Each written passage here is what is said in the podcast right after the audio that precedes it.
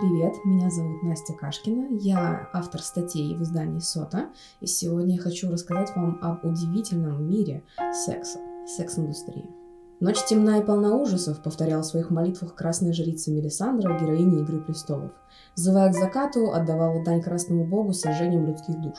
Ночь действительно темна и порой полна невиданных ужасов. Но не всегда для того, чтобы прогнать тьму, нужно сжечь людей. Замечу, что людей вообще не нужно сжигать.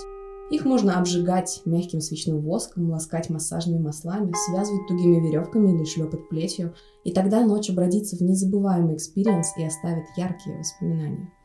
Ночная Москва. Секс-вечеринки, шибари, БДСМ- party и прочие сексуальные практики – Сегодня поговорим о развлекательной неоново-кожаной секс-индустрии мегаполиса. Я пообщалась с интересными людьми, так или иначе связанными с ней, и поделюсь своим собственным опытом погружения в это розовое озеро наслаждений и искусства.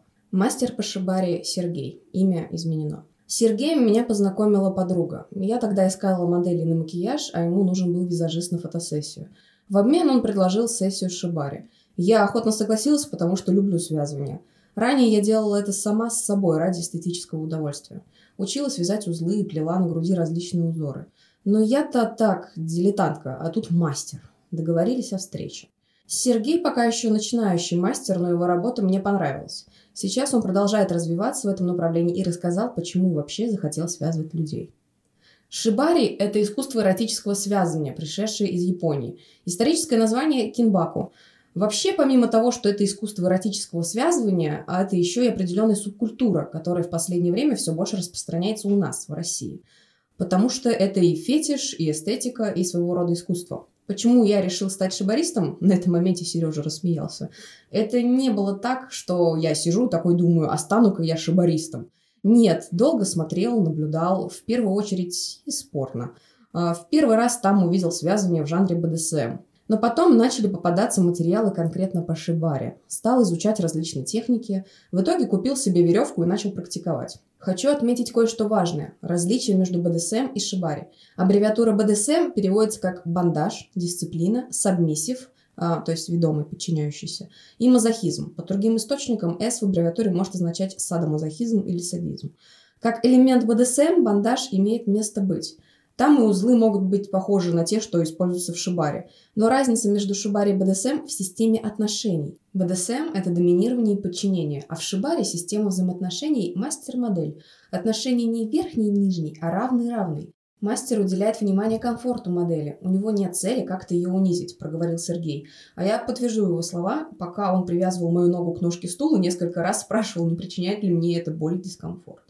Основная задача бандажа при БДСМ – зафиксировать человека в заведомо дискомфортной позе. И в вязке при бандаже минимальное количество узлов, минимальное количество веревок, а в шибаре сложной обвязки огромное количество узлов и много веревки. И положение модели, которое будет красиво смотреться и подчеркивать тело модели. Это больше про эстетику. А БДСМ, в частности бандаж, это про сабмиссивность, э, про унижение, про доминацию. Я спросила Сергея, берет ли он плату за услуги, на что он снова посмеялся и ответил, что плату не берет. По двум причинам. Первая – мне не дают, сказал Сережа и вновь рассмеялся. Вторая – я не настолько хорош, чтобы брать плату. Есть авторитетные мастера. Например, в Санкт-Петербурге у всех на слугу Борис Масафир. А я просто совсем-совсем любитель. Даже если бы мне предложили взять деньги за свою работу, я бы не взял. Тогда я спросила, каким образом он тренируется и нарабатывает навык. Он ответил, что тренируется на знакомых. Сначала, говорит, вязал манекен. Манекен для бокса. Неудобный такой. Но что делать? Себя вязал, ноги, на грудь вязку делал. Еще есть вариант вязать вещи какие-то, любые. Компьютер, например, как-то довязал, и горшок с цветами. Шибари-модель, организатор вечеринок и политактивистка Яна Федорова. От веревок и узлов плавно перейдем к сладкому. Секс и БДСМ вечеринкам. Мне написала активистка бессрочного протеста Яна Федорова. Сказала, что давно хотела со мной познакомиться, что является моделью Шивари и начинающей организаторкой вечеринок. В детстве я обожала модель Бетти Пейдж. Мне очень нравились ее снимки в веревках. Но когда я читала, что ее за это считали распутницей, мне было непонятно, что в этом такого аморального. Появилось желание попробовать себя в ее роли. Став старше, я немного подзабыла об этих желаниях, но как-то раз посетила вебинар по Шибари и, когда увидела действие вживую, просто не могла прийти в себя. Настолько это было красиво и интересно. Я попробовала раз, два, а потом втянулась, и теперь регулярно связываюсь. Каждый раз, как в первый, море эмоций и драйва. Я спросила, а помимо семинара по Шибаре, на каких секс-мероприятиях она была. Первая секс-вечеринка, на которой я побывала, это лошадка Пати. Я очень волновалась, так как шла одна. Плюс там нельзя приходить в чем попало. Нужен креативный образ. С креативом у меня было туговато, поэтому я просто пошла в белье, в боди, а в глаза вставила линзы а-ля кошачьи зрачки. А, там царила атмосфера свободы. Мне очень понравилось. Сейчас я регулярно хожу на различные БДСМ-вечеринки, но они не такие крупные, и секс там запрещен. Они направлены исключительно на практике. Примечание автора «Лошадка Party» изначально gay-friendly вечеринка, которая стартовала в Санкт-Петербурге аж 11 лет назад. На сегодняшний день проходит и в Москве, и в формате БДСМ-вечеринки. А БДСМ и секс не связаны физически. БДСМ-практика не предполагает физическое занятие сексом. А после этого я спросила Яну а, про ее активизм. «Политика интересуюсь с самого детства», — ответила она. «На первый митинг пришла с мамой. Мне было 16 лет. С тех пор регулярно посещаю различные митинги. Но более активной стала именно в 2019 году. Начала стоять в пикетах, стала писать статьи для Агита России, а затем для бессрочного протеста. В октябре организовала вечер памяти Анны Политковской у редакции «Новой газеты». Успела получить административную статью по части 5 статьи 20.2 «Излюбленная полиция и скрытая форма массового мероприятия» за пикет в поддержку Юлии Цветковой. Яну про вечеринку, на которую она позвала меня. Первая ли она у нее была. Признаюсь честно, идея не моя. Я увидела, что подобное мероприятие проводится в Питере. Меня заинтересовал формат. Когда организаторы были с выездом в Москве, я сходила на эту вечеринку. Она была классной, но вместе с этим я заметила много недочетов – Например, не хватало именно БДСМ направленности. Поэтому я решила сделать похожую вечеринку, но с БДСМ уклоном. Пригласила мастеров по шибаре, порке, воску и так далее. В нашей студии как раз много места и есть точки для подвеса.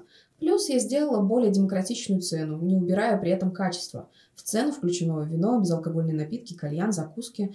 Хочу развиваться как организатор вечеринок, придумывать новые форматы, привлекать новых людей. Как активистка планирую дальше выходить на митинги, пикеты. В новом году хочу писать тексты о политике чаще. В последнее время я это дело немного забросила из-за новой работы.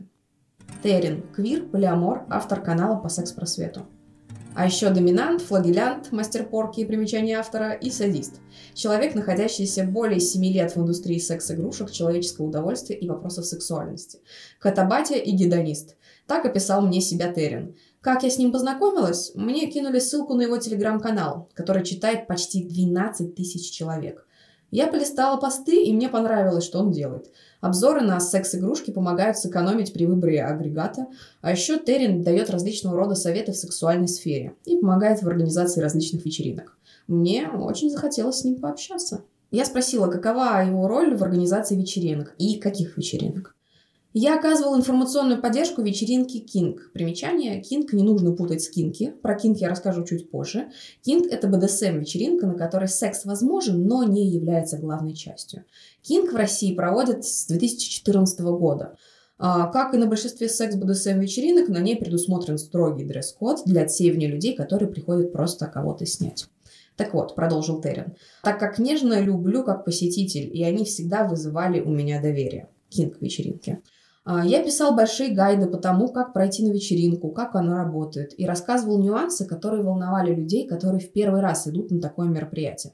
Также я был человеком, который мог показать новичкам, что и как происходит уже непосредственно на самой вечеринке, и человеком, которому отправляли людей на первую порку. А, у мероприятия есть строгие правила. Вот некоторые из них. Первое. Никаких мобильных устройств, чтобы никто не мог сфотографировать гостей мероприятия. Второе и самое важное – да, значит да. Запрещены взаимодействия с партнерами без получения предварительного четкого вербального согласия. Третье – табу. Очерчивание границ. Нарушение табу будет означать немедленное удаление из клуба. И четвертое – взаимное уважение. К незнакомым людям принято обращаться на «вы». Я спросила, чем Терен занимается помимо помощи в организации вечеринок. Он ответил, что ведет блог про секс-просвет и около него. Инстаграм и активно Твиттер, где поднимает проблемы и вопросы не только сексуальности, но и ментальных заболеваний, психологии, отношений и личных границ. Я рассказываю о полиамории, отношения одного человека с несколькими людьми одновременно, согласие всех сторон, небинарности, а выхода за рамки модели «он» и «она», и о том, как быть толстым и счастливым одновременно. А, телеграм-канал состоит в основном из обзоров на игрушки, отдельных постов на тему отношений секса, БДСМ, а, такое познавательное направление с юмором. Ведь секс — это на самом деле очень весело. Информацией на канале я пытаюсь снять сексуальных взаимодействий, сакрализацию и объяснять людям, как работает их организм и как это связано с их психологическим состоянием. А, я спросила а, про секс-просвещение и советы. Как часто к нему обращаются люди с подобными вопросами? Он ответил, что у него для этого есть форма с вопросами бот и отдельный тег Терин отвечает. А, так как вопросов приходит очень много, сейчас их количество стремится к трем тысячам, сказал Терин. А я их разбираю и отвечаю по мере актуальности собственного ресурса. Мне нравится, что люди стали больше интересоваться не только тем, как сделать свой секс лучше, а тем, как сделать себе комфортнее в целом. Это тот подход, который красной нитью идет через мой блог. Комфорт и безопасность для самого себя и своих партнеров. Умение разговаривать словами через рот и решать возникающие вопросы и проблемы. Кинки-пати. Наверное, главная секс-вечеринка Москвы, которая каждый раз собирает сотни человек. Она совмещает в себе и БДСМ, и шибари, и различного рода массажи, секс-практики. Можно все в рамках законодательства РФ написано в блоке о нас на сайте вечеринки. Как и у Кинг вечеринки, у Кинки тоже есть свои правила. Первое. Захотелось – спроси. Второе. Не нравится – откажи. Третье. Нет, значит нет. Четвертое. Фото и видеосъемка строго запрещены. И пятое. Это обязательный дресс-код. Дресс-код особенно важен. На входе в зал стоит фейс-контроль и дает оценку костюмам. Если облик не подходит по тематику вечеринки, то человеку возвращают деньги за билет и выводят из помещения. Каждая вечеринка имеет свою тематику. Это может быть декаданс или бал Воланда. Я была на кинки-пати единожды. Это была вечеринка под названием White Dream. А свои впечатления я пишу вместе с впечатлением девушки, которая часто посещала эти мероприятия. Прежде хочу познакомить читателя с Анзолом. Анзол – это суррогатный партнер, мастер-практик сексуальных взаимодействий. Анзол стоял на том самом фейс-контроле и решал, пускать ли меня в зал. Решил быстро. А еще, когда в середине вечеринки я осталась без туфель и чулок и бегал по помещению босиком, просил быть осторожнее, чтобы я случайно не поранилась об осколки бокалов. Когда у меня были некоторые трудности сексуального характера, подруга предлагала оплатить услуги Анзола, чтобы он попробовал их решить. Но я побоялась и постеснялась. Не понимаю, почему я испугалась, ибо по разговору с ним у меня сложилось впечатление, что он хороший импат. Я спросила Анзола, что такое кинки-культура. А, изначально это была вечеринка, но она очень быстро выросла до некого движения, культуры, сообщества единомышленников. Кинки – это секс-позитивное сообщество, образовательные и развлекательные проекты. Я спросила, а какова его роль в этой культуре? Я занимаюсь секс-просветом и помогаю решать затруднения в сексуальной сфере. Попутно являюсь амбассадором движения. «Какова твоя роль на кинке?» – спросила его я, на что он мне ответил, что на вечеринке он проверяет дресс-код и сверяет соответствие образа заявленной теме. А, тогда мне стало интересно, и я спросила, что такое суррогатное партнерство. Он ответил, что это помощь в сексуальной сфере через практику. Это психологическая поддержка и создание новых паттернов поведения, новых мыслей.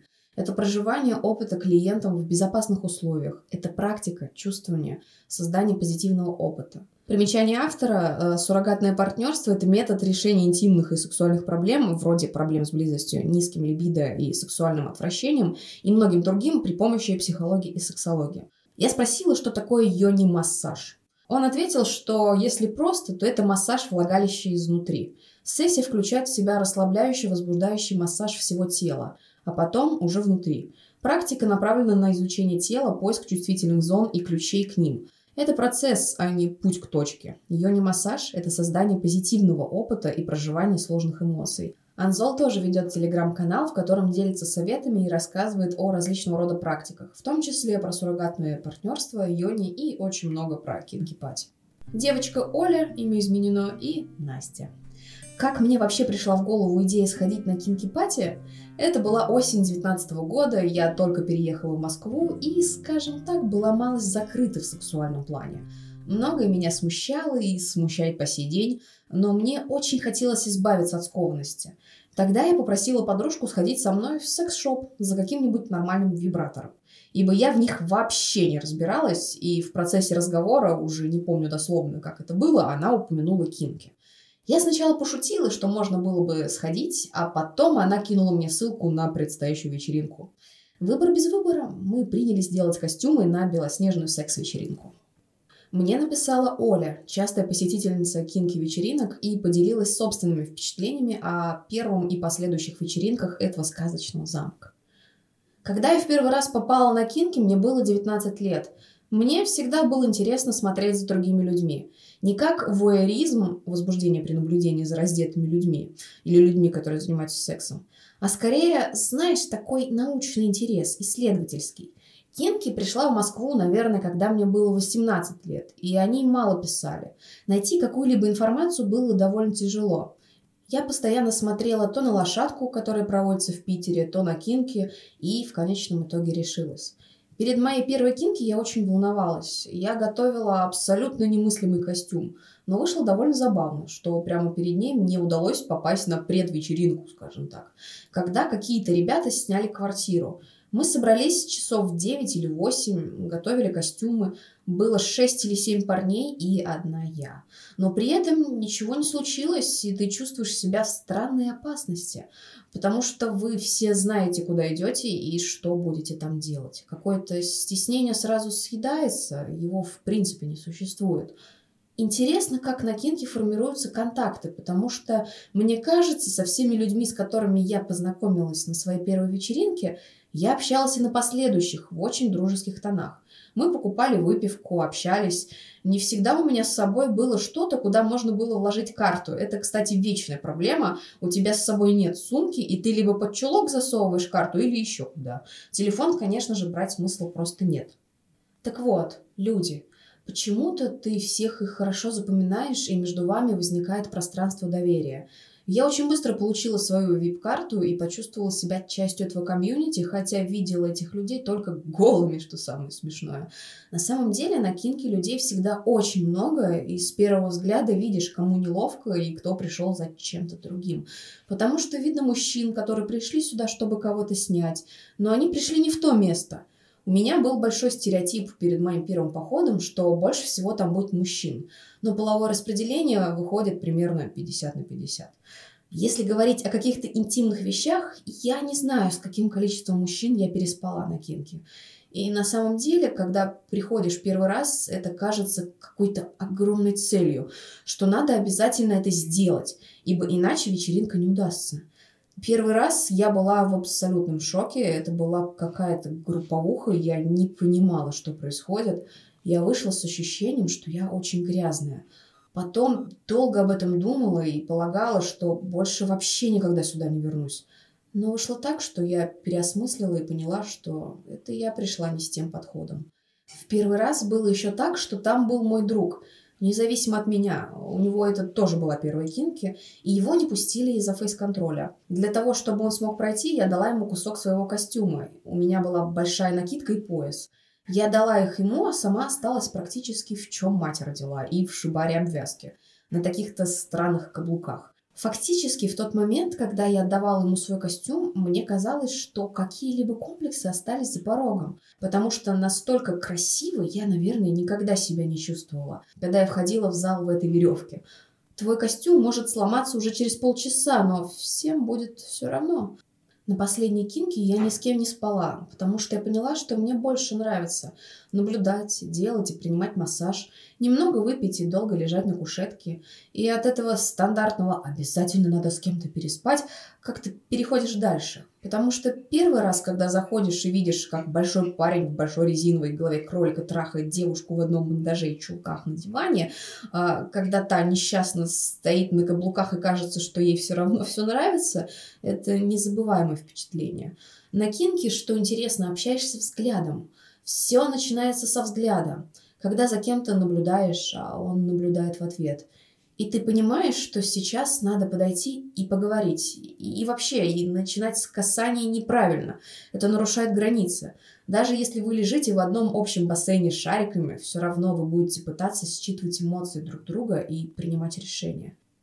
Были девушки и в очень большом весе, и мужчины, которых в обычной жизни, если вытащить из одежды, ну вообще тебя не привлекают.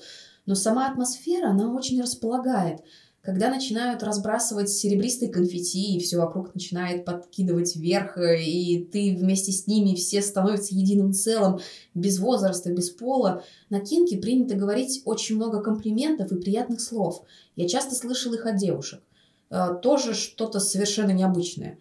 Мне кажется, что это не бывает так часто во время обычного секса, как когда вы просто лежите и трогаете друг друга. Сквертологи. Они мастера своего дела и все такое, но если эту статью, если этот подкаст будет слушать девушка, которая решит пойти на кинки, господи, пожалуйста, будь аккуратна со своим костюмом. Я столько частей потеряла, когда раздевалась на стол сквертолога. Кинки очень яркая, иногда пьяная, но в основном трезвая. Все пьянеют от того, что происходит. Забавно, как э, как-то раз мы были в особнячке на большом формате вечеринки – Наступал рассвет, и кто-то в соседнем здании убирался. Мы сидели на окне, я, девушка и какой-то парень. И мы заметили, что люди на нас смотрят. И знаешь, какого-то стыда не было, даже несмотря на то, что все остатки макияжа стерлись, а маски давно были сброшены. А теперь я расскажу о том, как я сходила на кинки-пати. Я чертовски волновалась и боялась на нее идти. Я чувствовала себя странно, когда мы с подругой ехали в такси в наших странных нарядах. Тогда я была в белом боди с большим вырезом на груди, э, с длинными шифоновыми рукавами. На мне был пояс и такой же шифоновый подол. На голове венок, который очень скоро потерялся, а на ногах черные чулки и туфли, от которых я в скором времени тоже избавилась. Я несколько раз теряла свою банковскую карту, потому что кроме как в чулке носить ее было негде. И я очень боялась вступать в контакты с людьми. Как и писала Оля, на первую кинки ты идешь с мыслью о том, что обязательно надо с кем-то переспать. Но я не стала этого делать. Я помню, как танцевала с мальчиками и девочками, касалась их прекрасных тел, целовалась. А, я получала очень много комплиментов и приглашений переспать, но расковаться полностью мне не удалось. Хотя это не так важно. Важна атмосфера, которая царила в этом снежном замке. Если первые мгновения ты пугливо смотришь на то, как в каждом углу кто-то трахается, то совсем скоро замечаешь красоту человечества. Ты, как и говорила Оля, наблюдаешь, смотришь в глаза, рассматриваешь тела при свете неоновых лучей, танцуешь под дождем из серебристого конфетти и ныряешь в резиновый бассейн с пластиковыми шариками, чтобы пообниматься в нем с красивыми девочками. И никто не обязывает тебя заниматься сексом и не затаскивает в оргию. Нет, значит нет. А, важно, Кинки бесплатно предоставляет средства защиты. По всему помещению расставлены чашки с презервативами и с маской. Так что таким образом можно избежать заражения половыми инфекциями и ВИЧ. Кинки помогла мне посмотреть на себя по-новому. Почему я вообще решила написать этот текст и рассказать о нем вам сейчас в подкасте? Я хочу сказать, что секс — это не какой-то табу. Это очень важно. На нем могут строиться человеческие взаимоотношения. На нем может строиться самооценка. В тяжелый век э, современных технологий, как бы сказала моя бабуля, э, нужно уметь расслабляться и получать удовольствие. Но ночь все еще темна, и за сверкающими сахарными замками кроется глубокая черная нора.